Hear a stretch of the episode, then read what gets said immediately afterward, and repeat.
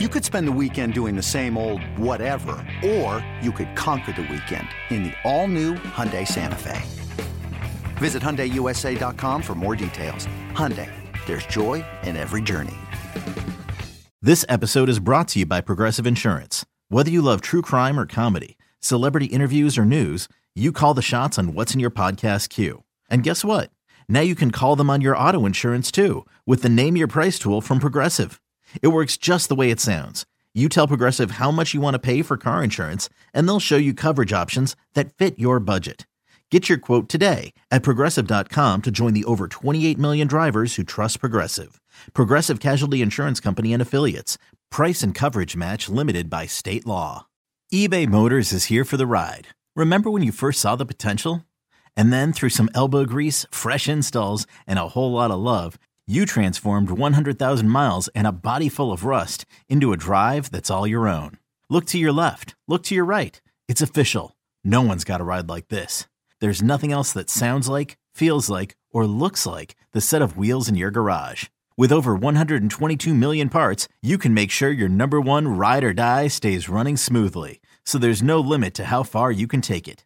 Brake kits, turbochargers, engines, exhaust kits, roof racks, LED headlights, bumpers, whatever your baby needs, eBay Motors has it. And with eBay Guaranteed Fit, it's guaranteed to fit your ride the first time, every time, or your money back. Plus, at these prices, well, you're burning rubber, not cash. Keep your ride or die alive at ebaymotors.com. Eligible items only. Exclusions apply.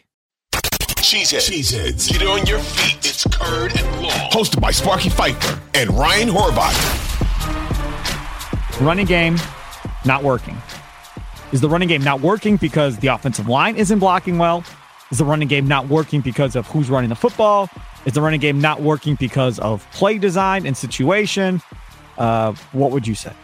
I would say uh, it's funny because we're coming off like their best rushing game of the year. Uh, I mean, they had been very, very bad, and it was even like it was. If you looked at their numbers before contact, this is the number that I keep I keep trotting out. Well, that their running game before this game, their best rushing game was against the Broncos in Week One.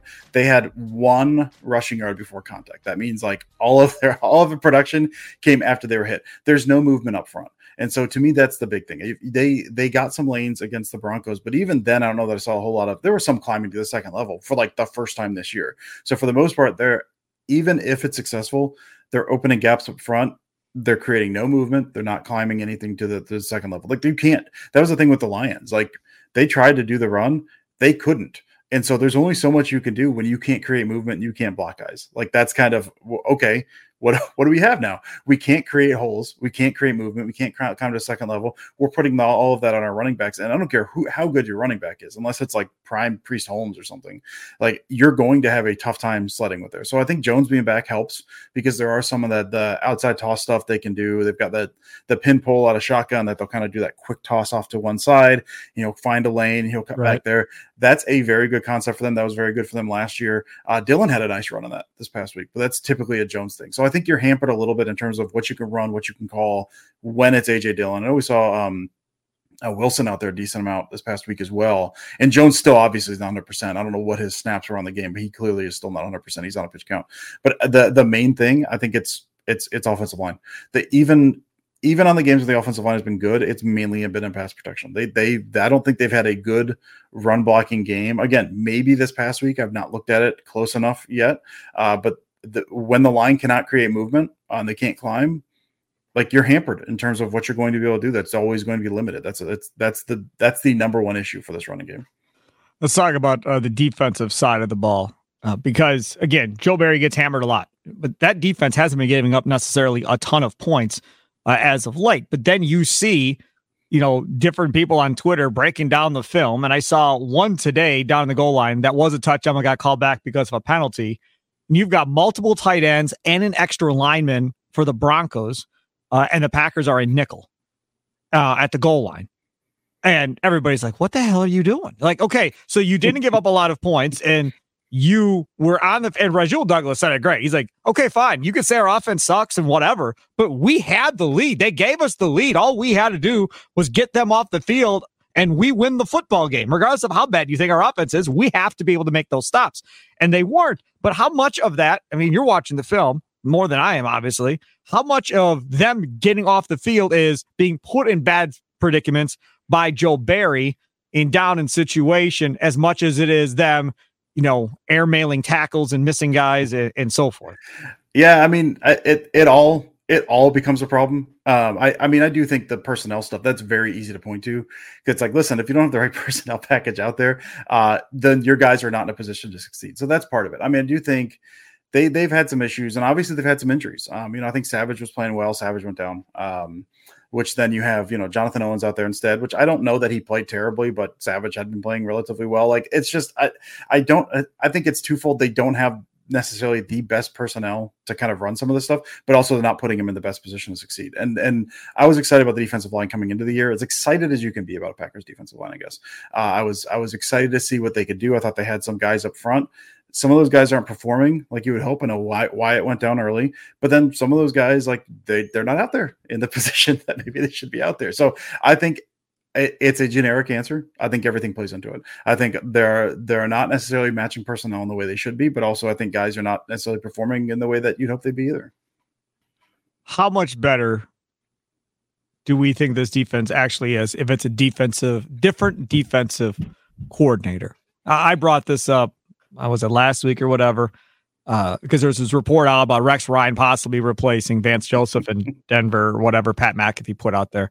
And I said, okay, so Rex Ryan versus Joe Barry. You know, what what what about that? Would you rather have Rex Ryan than Joe Barry at this point? Now, again, to what we just talked about, right? That's a former head coach that had success with the Jets, got to conference championship games over and over again, whatever. But this is a guy, he's not going to deal with LaFleur coming and telling him what to do at halftime of a game. That's not going to fly. So, you know, if you were to bring in a Rex Ryan, you get the gray hair, you get the former head coach, you get the experience, you get the guy that's going to be fiery and screaming and yelling and getting his guys all jacked up every game to play and all of that. But LaFleur has to be okay with that's his side of the ball, leave him alone.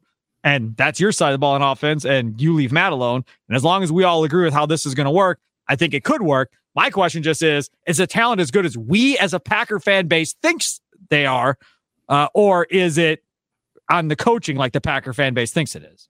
Yeah, I go again, some of this I, I go with the, kind of what I said with the offense side of the ball is coach the players you have. Like to me, this this defense with the speed and some of the guys they have. Obviously, Jaire wasn't out there, but we know Rasul wants to take risks. We know Rasul wants to play downhill. We know Savage is fast. We know he can play physical. He wants to play downhill. Like you've got guys. You've got Kenny Clark who can slice through the line. Like you've got these guys who I think can play fast, can play downhill. This has been uh, this has been my issue with Barry more than any of the personnel stuff. Is is they play they play a brand of defense that I don't particularly like is this this passive, you know, bend but don't break because then they end up breaking. And this year they'd been better because last year the problem was is bend don't break, but then they're also giving up because the whole thing is like you keep it in front of you, make the tackles. Well, last year they were missing the tackles and they're also breakdowns on the backside, and so they were just giving up explosives due to breaks and coverage. I think this year they've been better against tackling. I've not looked at the numbers, and I think they've been better uh, not giving up big plays over the top of their heads. The problem is that they still just they're giving up long drives uh, because they play passive. I like the right. um, this was in a uh, Fritz Shurmur book that I read,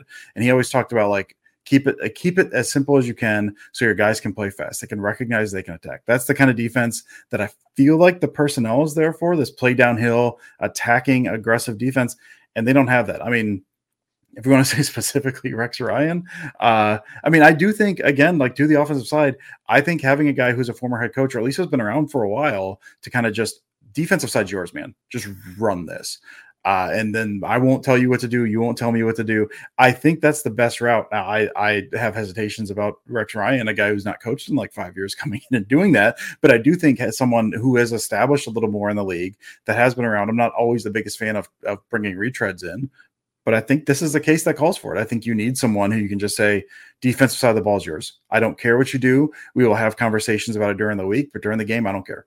That's yours. I run the offense, you run the defense. I think that's the best step forward. And then you need someone. Could you imagine train? Could you, right? Could you imagine training camp? Could you imagine training camp? Because he's going to want that defense to kill the offense. Like, th- there ain't going to be no two ways about this. So either your young offense is going to figure it out or we're going to eat you for lunch. Like that that to me would be highly entertaining at training camp because LaFleur's not that guy, but LaFleur is very competitive. And you've seen more emotion from Matt LaFleur this year than you've ever seen from Matt LaFleur in the past. And I'm trying to figure out in my head Is it good or is it bad that now we get emotional Matt LaFleur now that he's struggling and has a young team? Like, is it a good look for the locker room? Is this this different Matt LaFleur? And again, a lot of these guys weren't here prior to this, but uh, some of these guys like Kenny Clark and stuff are probably like, who the hell is this guy? Like, this dude was not this dude before. I, I just I, I wonder how that plays in the locker room with the way he's acted to this point. Yeah, no, no, no, and that's the thing. Like, the, it does. How much of that carries over the locker room versus how much is sideline, and and yeah, how much of those guys need it? I, I mean, for a coach, I mean, the biggest thing for a coach is not only the team, but you coach the guys that you have. That, that's one of the biggest things is you, are coaching differently. Your coach style difference uh, differs depending on who you're talking to. One guy might need tough love. One might get one guy might need a shoulder to cry on. Like it's a, a confidant. Like it just it depends on the guys you're coaching. So how much of that is sideline heat of the moment versus how much of that is like locker room during the week? Because that I mean that can be. I will say, like, if you look at teams that have lost and then the coaches lost the locker room, sometimes that is a guy being way too hard on his team and, and just screaming and yelling. And those guys saying, I don't know what else you want me to do. And they, they turn on the coach and they just stop caring a little bit. Like we have seen that before.